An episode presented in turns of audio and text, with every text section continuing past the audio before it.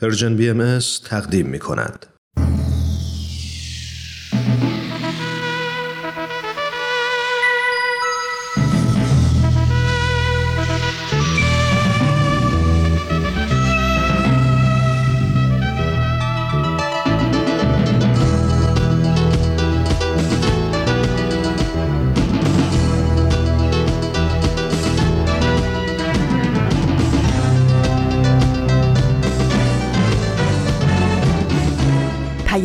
دوست.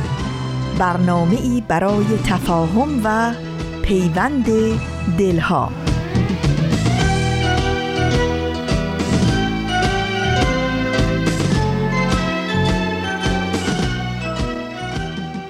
زندگی گرمی دلهای به هم پیوسته است. تا در آن دوست نباشد همه درها بسته است. در زمیرت اگر این گل ندمیده است هنوز عطر جان پرور عشق.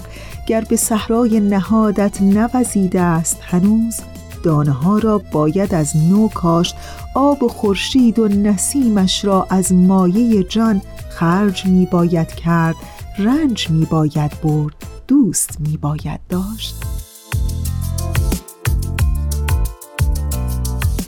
به پیام دوست یک شنبه ها از رسانه Persian BMS خیلی خوش آمدین. من فریال هستم و در دوازده آذر ماه سال 1402 خورشیدی مطابق با سوم ماه دسامبر 2023 میلادی همراه با شما.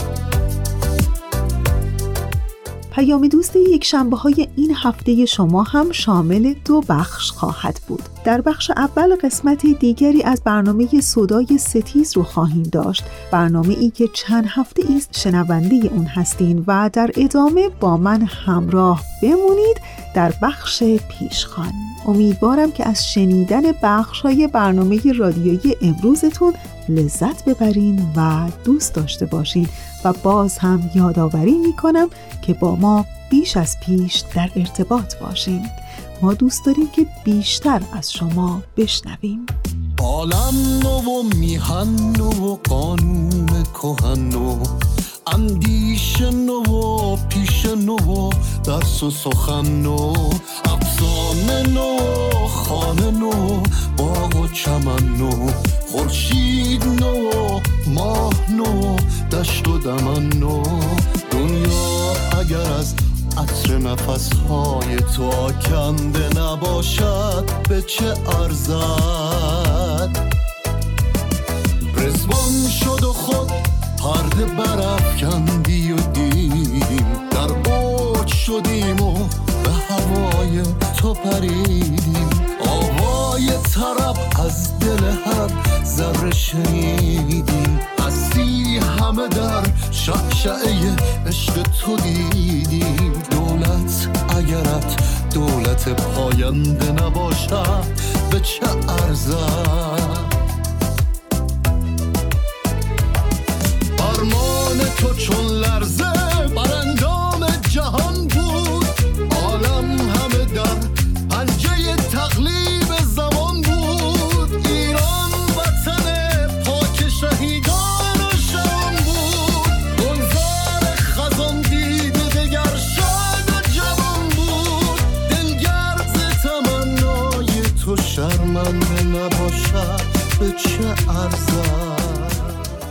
و بخش اول برنامه امروز ما سودای ستیز. در همین ابتدای برنامه ازتون دعوت می‌کنم که به قسمت دیگری از این برنامه گوش کنید. این داستان بر اساس مدارک ثبت شده در وبسایت خانه اسناد بهایی ستیزی در ایران نوشته شده.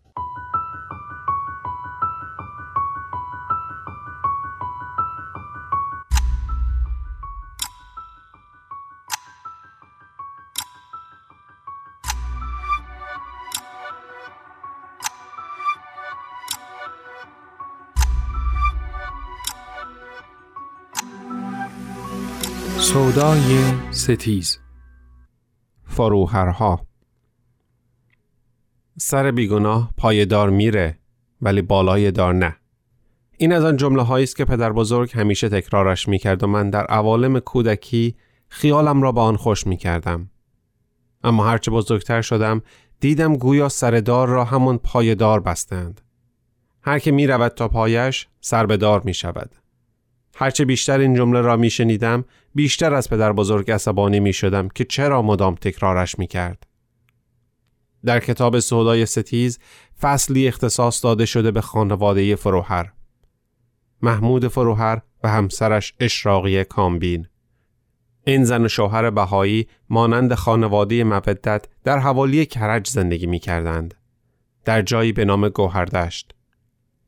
این دو مثال هایی هستند که آن ضرب المثل را نقض می کنند. جالب است که داستانشان در کتاب سودای ستیز هم آمده. یعنی پدر بزرگم آن روایت را خوانده اما باز هم تا آخر عمرش می گفت سر بیگناه پای دار میره ولی بالای دار نه.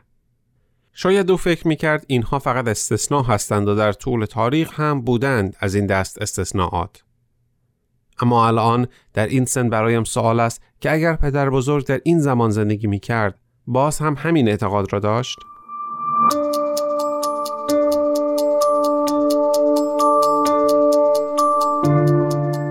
روایتگر داستان فروهرها یک زوج از دوستان یا همسایگانشان هستند. برایم معلوم نیست که بهایی بودند یا نه. هیچ اسمی از خودشان ذکر نکردند. اما به روایت کاملا آگاهند. آنها این روایت را کمی پس از کشته شدن اشراقیه و محمود شهر دادند. از شواهد معلوم است که این نوشته از روی صدای ضبط شده آنها تهیه شده. گفتند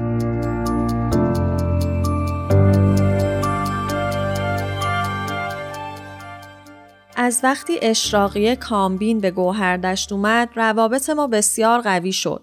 بیشتر میدیدمش و بیشتر میشناختمش. ما خود گوهردشت زندگی نمی کردیم اما به اونها خیلی نزدیک بودیم.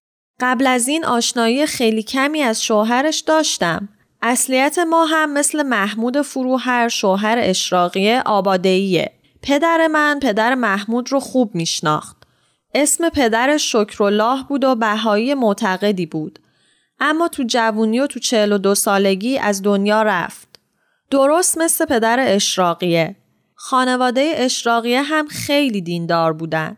همیشه خونه پدر اشراقیه میرزا شعبان میساقیان مرکز تشکیل جمعهای بهاییان بود و اشخاص برجستهی به خونشون رفت آمد داشتن.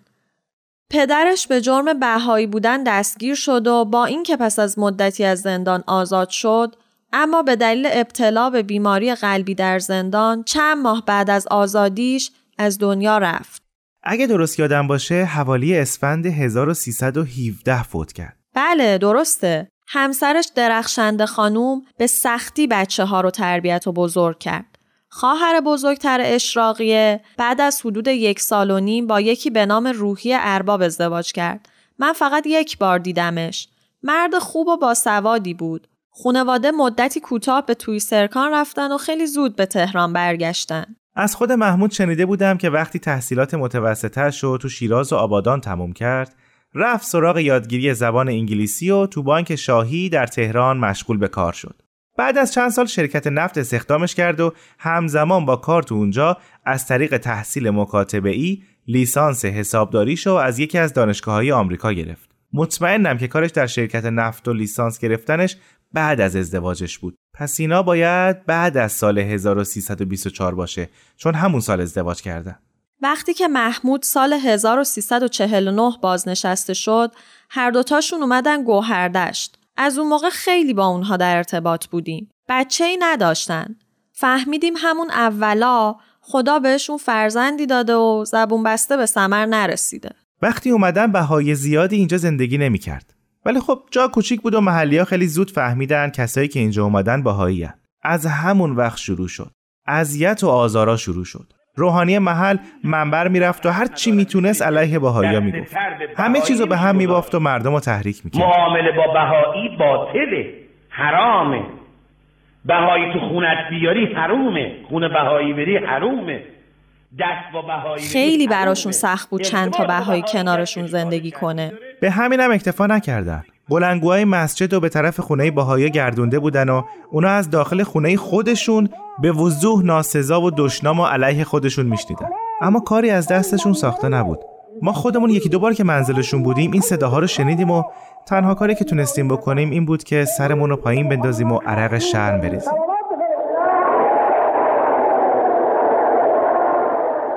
بعد از فروهرها بهایی های دیگه هم اینجا اومدن. به گمونم اول هوشنگ و جینوس محمودی بودن و بعدش بهایی های دیگه. به تدریج تعداد به حدی رسید که تو سال 1350 می‌شد محفل محلی تشکیل داد. یعنی بهایی جمع می شدن و از بین خودشون نه نفر رو انتخاب می‌کردن و محفل تشکیل می‌دادن. کار این محفلم این بود که به امور اداری بهایی منطقه رسیدگی کنه. بله وقتی یواش یواش تعداد باهایی گوهردش زیاد شد مدتی از فشارا و اهانتها و توهینا کاسته شد. محمود و اشراقیه به کارهای جامعه بهایی اطراف خودشون مشغول بودن. محمود بیشتر اوقات می‌رفت اطراف کرج و با باهایی اونجا ملاقات می‌کرد و سعی می‌کرد مشکلاتشون رو برطرف کنه. اشراقی هم به شدت تو فعالیت های داوطلبانه شرکت می‌کرد. مثلا با همون خانم جینوس محمودی توی جلسه شرکت می‌کردن که کارشون رسیدگی به زنا بود. یعنی زنای باهایی کل ایران.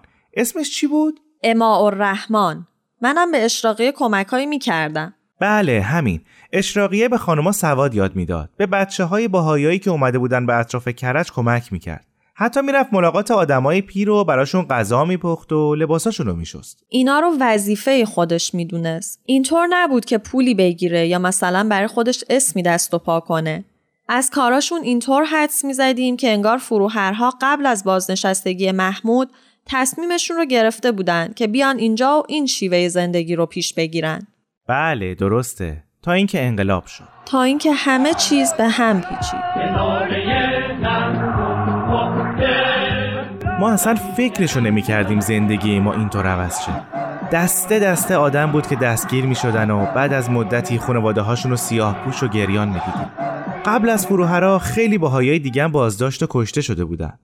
حالا یا سر به نیست شده بودن و دستگیریشون انکار شد یا بعد از مدتی پیکراشون رو تحویل خانواده هاشون دادن. خوب یادمه که بارها با فروهرها درباره این وقایع صحبت کردیم.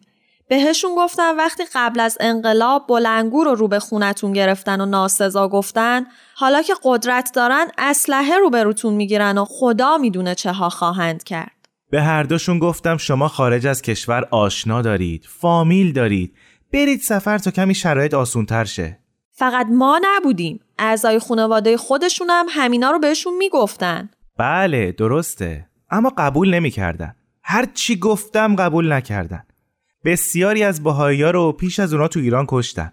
من با خودم می‌گفتم که حتما همه این کشتارا اینا رو به فکر می‌بره که یه سفر به خارج برن. قبول نمی‌کردن. حدود یک ماه قبل از دستگیریشون فرهنگ مودت و هاشم فرنوش رو کشتن و خبرش رسید. ما پیش هم بودیم. آروم اشک میریختن و دعا مناجات میخوندن. اینا همین بیخ گوش ما اتفاق میافتاد همین کرج یادم هست شیخ مصطفی رهنما دلیل اصلی کشته شدنشون بود میشناختیمش به خوبه میشناختیمش خواهرزاده عبدالحسین واحدی فرد شماره دوی فدایان اسلام بود یه تیم مسلح تشکیل داده بود و به خونه ها و مغازه های باهایان تو تهران کرج میریخت و همه چی رو غارت می‌کرد. بهشون گفتم خطر خیلی نزدیکه. شما رو هم که از پیش از انقلاب می‌شناسم. برید. نرفتن. نرفتن. فقط پنهان و آشکار به ما و بقیه می‌گفتن برامون دعا کنید که اگه اتفاقی افتاد از این امتحان سرفراز خارج شیم. فرزندی هم نداشتن تا به خاطر اون حاضر بشن کاری بکنن. هرچند اگر هم داشتن با اون روحیه و در اون شرایط بعید می‌دونستم بازم از جاشون تکون بخورن. انگار از قبل تصمیمشون رو گرفته بودن. تا اینکه اون روز رسید. روزی که همه می‌دونستیم دیر یا زود خواهد رسید. ده مرداد 1360 توی همین روز به خونشون حمله کردن. اول محمود بردن. چند سالش بود؟ 65 66 نه 64 سالش بود. بعدش هم دوباره برگشتن تا اشراقیه رو ببرند. اینا کی بودن؟ اصلا نمی‌دونم چطور باید اینا رو صدا کرد. وقتی اومدن تا اشراقیه رو ببرن، اشراقیه نگران سگش بود. دیگه کسی نبود ازش نگهداری کنه. ازشون خواست تا بهش اجازه بدن سگشون رو به جایی بسپاره. اون از خدا بی خبرم بعدم گفت دیگه نگران سگ نباش. کشتش. جلوی چشم اشراقی و تو خونه کشتش. بعدم اشراقیه رو بردن.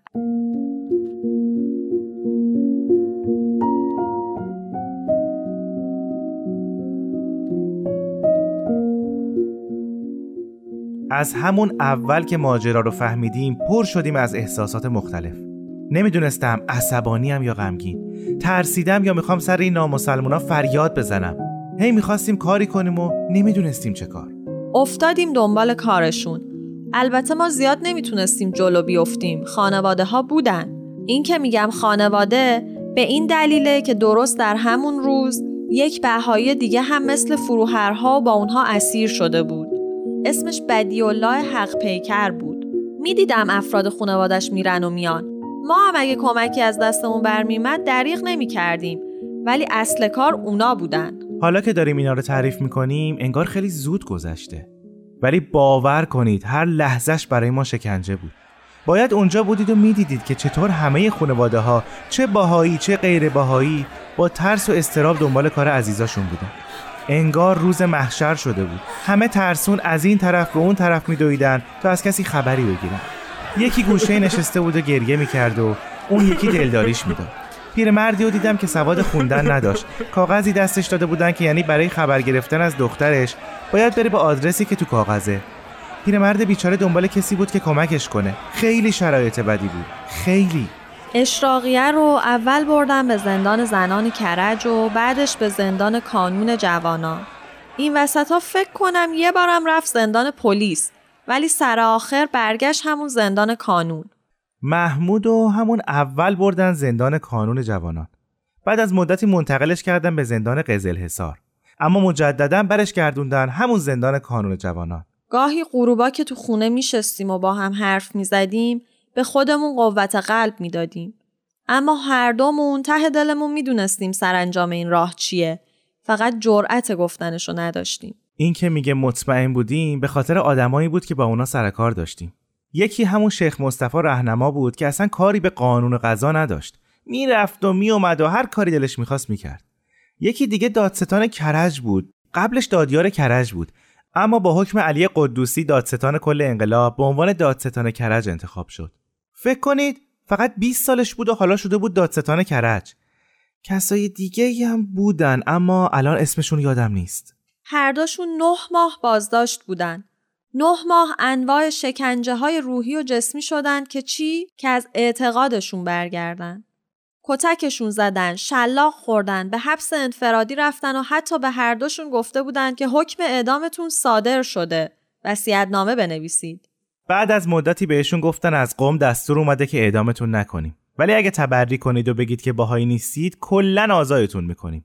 معلوم بود از همون اول می‌خواستن ترس کشته شدن و اعدام و تو دلشون بندازن تا از اعتقاداتشون برگردن. یعنی این دو محکوم به اعدام اگه می‌گفتن بهایی نیستن آزاد می‌شدن. پس تنها اتهامشون بهایی بودنشون بود نه چیز دیگه. به هیچ وجه اتهام دیگه ای نداشتن. اصلا من شک دارم دادگاهی براشون برگزار شده باشه. اصلا هیچی نشنیدیم. هیچ خبری از دادگاه نبود که اگه بود لابد باید اسم قاضی میشنیدیم یا شاید می‌رفتن دنبال تجدید نظر و اینا. ولی هیچی. هیچ خبری نشنیدیم. واضح بود که فقط به خاطر بهایی بودن گرفتنشون.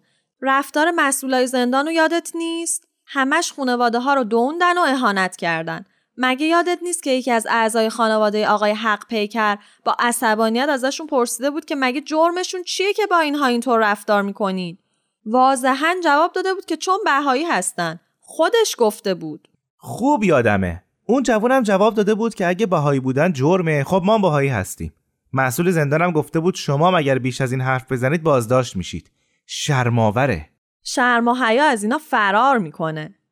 در ماهای آخر نام بدیالله حق پیکر و فروهرها رو از پشت بالنگوی زندان خوندن که یعنی آزادید. اونا هرچی لباس و خوراکی داشتن به زندانیای دیگه دادن و آماده آزادی شدن. اما به جای آزادی راهی اردوی کار شدن. در اونجا به حدی اونها را آزار داده بودن که وقتی خانواده ها اونها رو دیدن رنگ و روی زرد و لباس های نامرتب و ریش بلند شده آقایون خشمگینشون کرده بود. خانواده ها اونجا فهمیدن که هر سهشون حداقل ده روزه که توی اتاق انفرادی بدون برق و امکانات دیگه نگهداری می‌کردن نه ماه گذشت و روز 17 اردیبهشت 61 اون روز سیاه تو این روزگار سیاهتر سر رسید.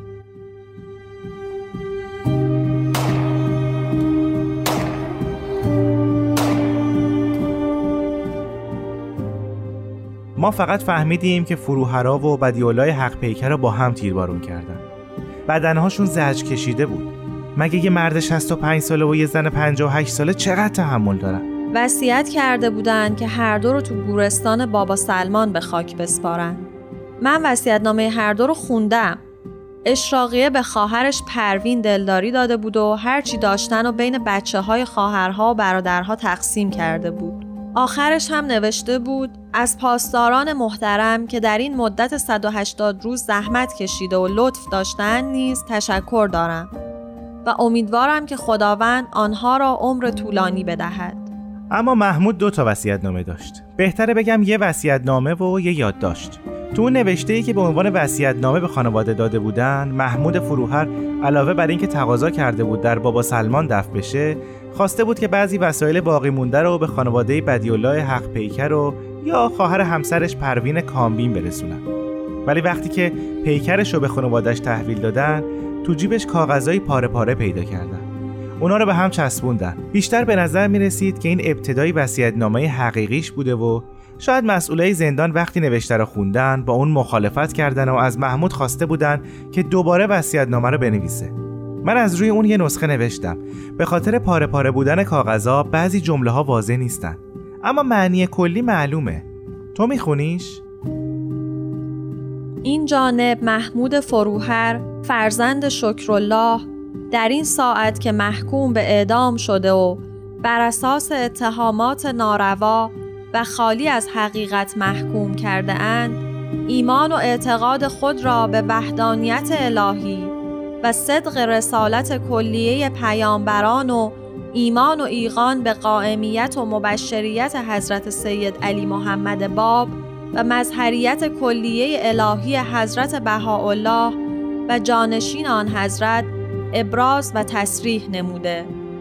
از خداوند متعال مرا مشمول عفو خود قرار دهد. اینا حتی نذاشتن کسی که قراره به دستشون کشته بشه اون چیزی رو که می‌خواد بنویسه.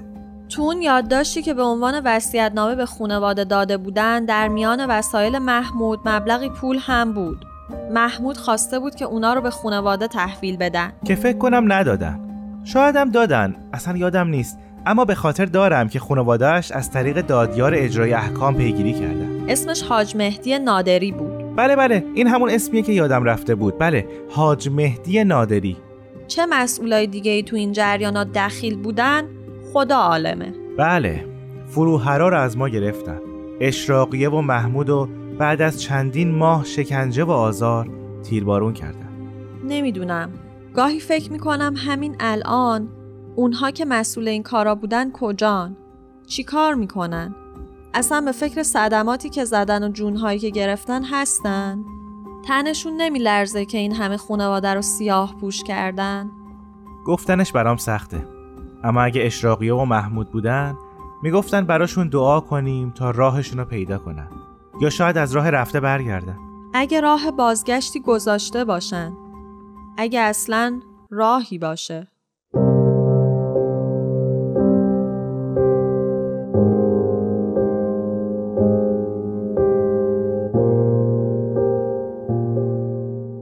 داستان فروهرها داستان همه ماست.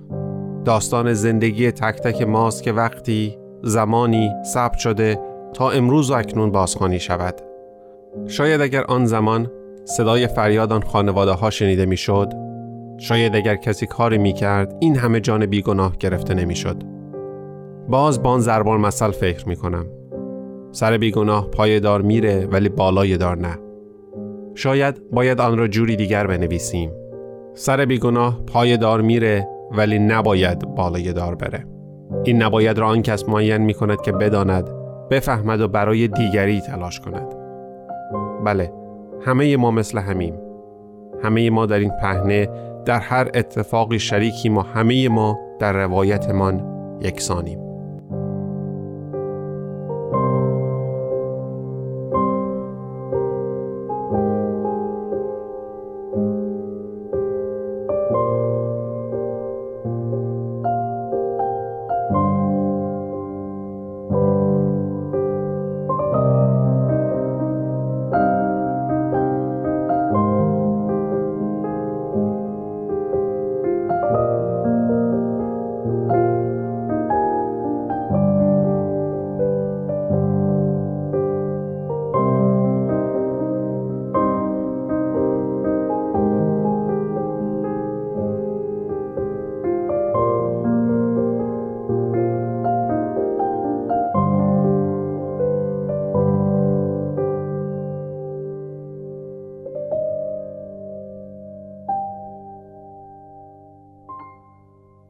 دوستان خوب ما. اونچه که شنیدید قسمت دیگری بود از برنامه صدای ستیز. جایی نرید و ما رو تا انتهای 45 دقیقه برنامه امروز همراهی کنید.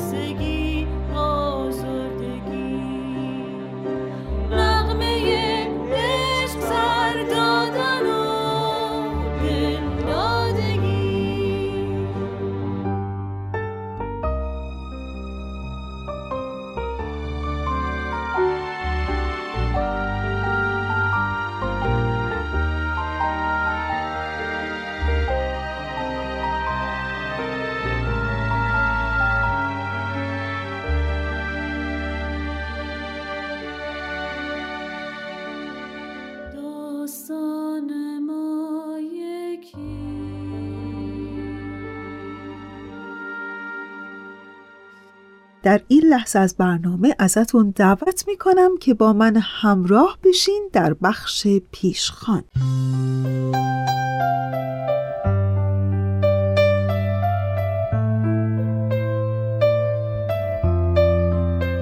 و امروز روز جهانی دیگری است. و نامگذاری چنین روزی به عنوان روز جهانی حقیقتا تلنگری است به وجدان همه ما انسانها که یادمون نره و در این دل مشغولی و گرفتاری های روزمره زندگی یادمون بمونه که اطرافمون پر از انسانهایی است که به دلیل های جسمی و ذهنی چه مادرزادی و چه غیر اون دچار اختلال مستمر و قابل توجهی در سلامت و کارآمدی عمومی هستند و تا حدی یا می‌تونم بگم به کلی از تأمین های زندگی عادی فردی یا اجتماعی ناتوانند. درسته امروز روز جهانی معلولینه. امروز سوم دسامبر مصادف با دوازده آذر از سال 1992 از طرف مجمع عمومی سازمان ملل متحد به عنوان روز جهانی معلولین اعلام شده. در واقع منشور سازمان ملل روز معلولان رو برخواسته از نیازهای افرادی می‌دونه که به رغم محدودیت حسی و حرکتی باید مانند دیگران از امکانات رفاهی و اجتماعی برخوردار باشند. طبق این منشور معلولین نیز صرف نظر از علت کیفیت و حدت نقص و ناتوانیشون دارای همان حقوق اساسی هستند که سایر افراد جامعه و همسنشون از اونها برخوردارن حق برخورداری از یک زندگی در رأس این حقوق قرار داره و به دنبال اون حق بهرهمندی از خدمات آموزش و پرورش، بهداشت، مسکن، اشتغال، امکانات تفریحی، حقوق مدنی و حفظ حیثیت انسانی معلولین حق ذاتی اونهاست.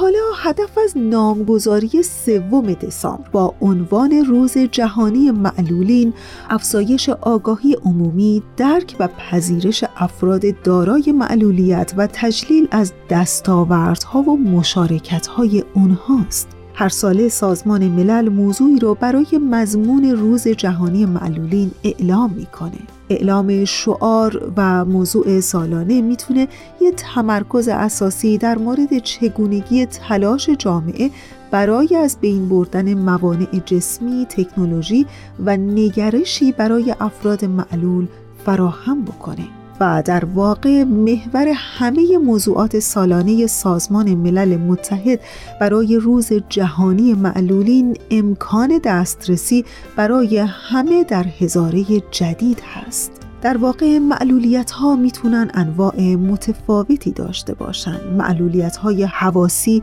که شامل معلولیت های بینایی و شنوایی است. معلولیت های احشایی که شامل معلولیت های قلبی، عروقی، تنفسی، کلیوی و غیره هستند. معلولیت های حرکتی که شامل انواع معلولیت های دستگاه حرکتی و اعصاب هست و در نهایت معلولیت های روانی می‌دونین در واقع مشکل اینجاست که به دلیل عدم فرهنگسازی در برخی جوامع به خصوص در جامعه ما ایران برخی از معلولین سعی می‌کنن کمتر در جامعه حضور پیدا کنند. گاهی برخی از معلولین در زندگی شخصی خودشون رو افرادی ناتوان می‌دونند که توان مقابله با دیگر افراد جامعه رو ندارند اما این نگرش در اونها باید دچار تغییراتی بشه که این تغییرات البته باید با کمک افراد خانواده دوستان و اطرافیان اونها صورت بگیره.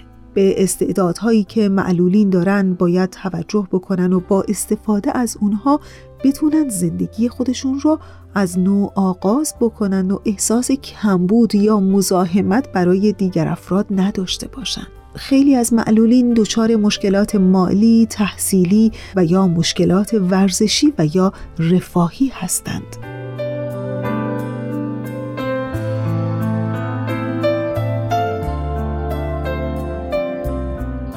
و حالا در چنین روزی یعنی امروز که روز جهانی معلولین هست سوال اینجاست که ما به عنوان افراد جامعه چطور می‌تونیم به معلولین کمک کنیم؟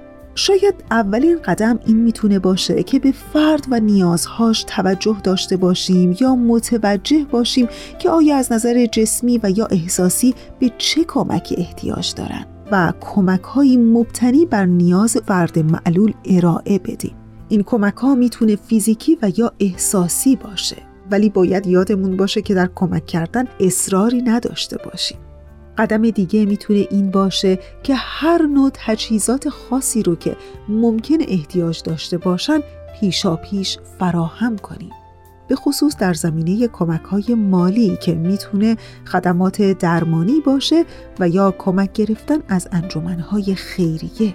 یه قدم خیلی مهم دیگه ای که در حقیقت در زمینه کمک به روح و روان اونهاست. میشه انجام داد ابراز عشق و علاقه و محبته باید با افراد معلول طوری صحبت کرد که به اونها نشون داد که اونها هم جزوی از جامعه هستند و در نبودشون حتما چیزی جامعه کم خواهد داشت.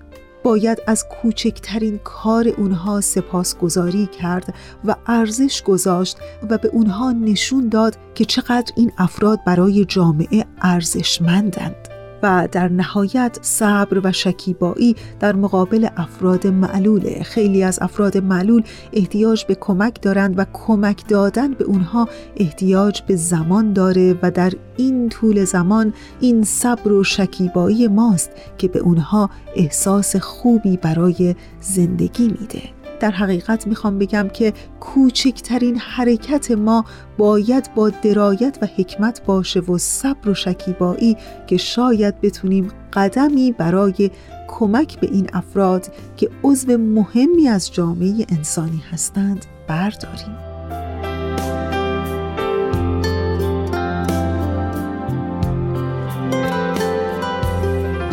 بنابراین با رعایت احترام متقابل که لازمه هر ارتباطیه ترسی از سوال پرسیدن از اونها نداشته باشیم و هر جای صحبت که احساس کردیم نیاز هست بویژه در برابر افراد دارای ضعف شنوایی درباره نوع لحن بلندی و سرعت کلام خودمون بپرسیم و از افراد مقابلمون بخوایم به هر شکلی که اون راحت تره با اونها صحبت کنیم. صحبت کردن با افراد معلول یکی از قدمهای اساسی ارتباطی با اونهاست.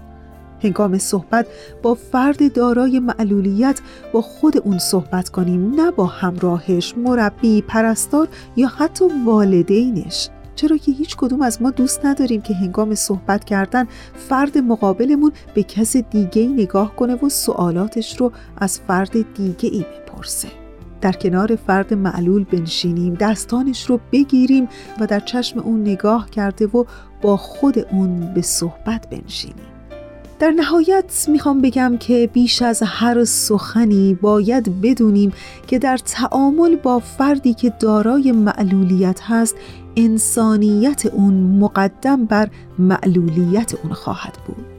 بنابراین در تمام مواقعی که با فرد معلول ارتباط برقرار می کنیم و با اون معاشرت می کنیم معلولیت اون رو در حاشیه شخصیت و تواناییهاش قرار بدیم.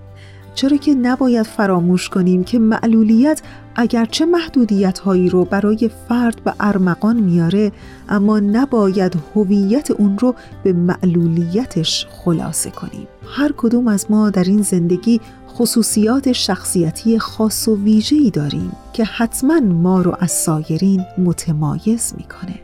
و می‌خوام بگم که همین امروز که روز جهانی معلولینه خیلی فرصت مقتنمیه که یک کم با خودمون خلوت کنیم و از خودمون بپرسیم که من نوعی چطور و کجا می‌تونم به افراد معلولی که در اطرافم می‌شناسم خیری برسونم و دستی به مهر بگیرم تا شاید بتونم لبخندی از دست رفته رو بر روی لبان فرد معلول عزیزی که به یقین عضوی از اعضای خانواده جامعه بزرگ انسانی است بنشونم.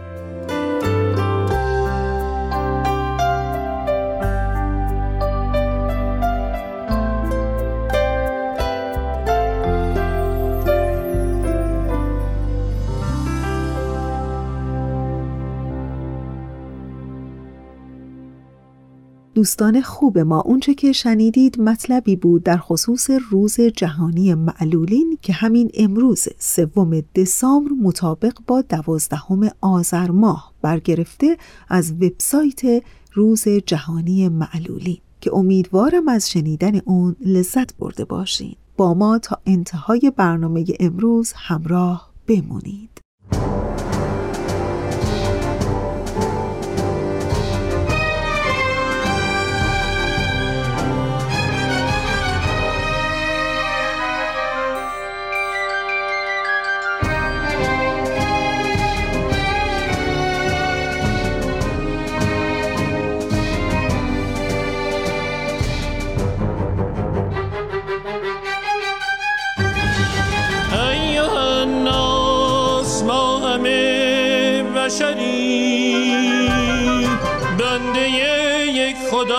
دادگری.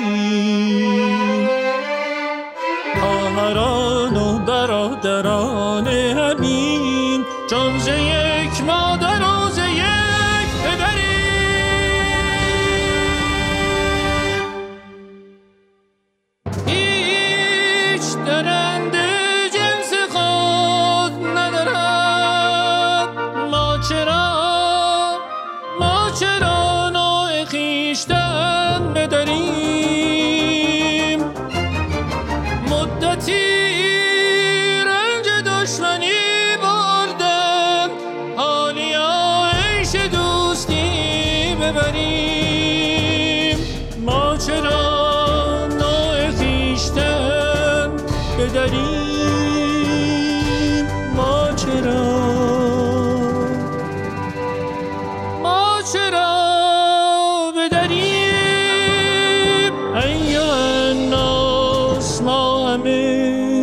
بشریم. ما همه بشریم.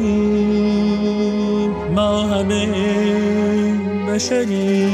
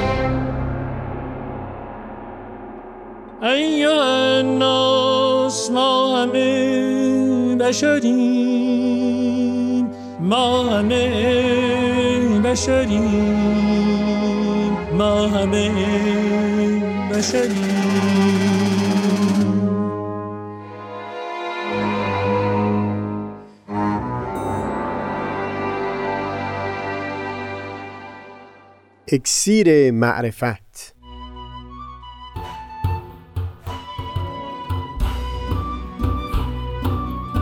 مروری بر مزامین کتاب ایقان. دوشنبه ها از رادیو پیام دوست. از تا همامه ازلی در شور و تغنیست گوش قلب را از سروش او بی بهره مکن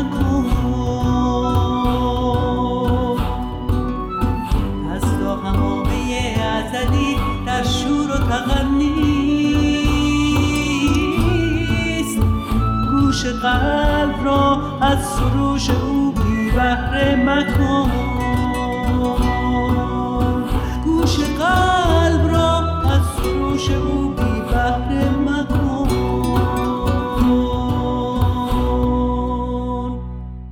ژیلین به او خندید و گفت گوزنه بابا؟ نشنیدی تاتارها دقیقا در نقطه‌ای که آنان از جاده خارج شده بودند از. رابطه عاطفی بینشون. مطمئنم. اگر مکاتبه می‌کنن تعجب نمی‌کنم. عجیب از پشت بوتها ظاهر شد. ایستاد و پارس کرد. تاتارهای ناآشنا از الینور به ماریان نگریست. چهره ماریان روشن شد.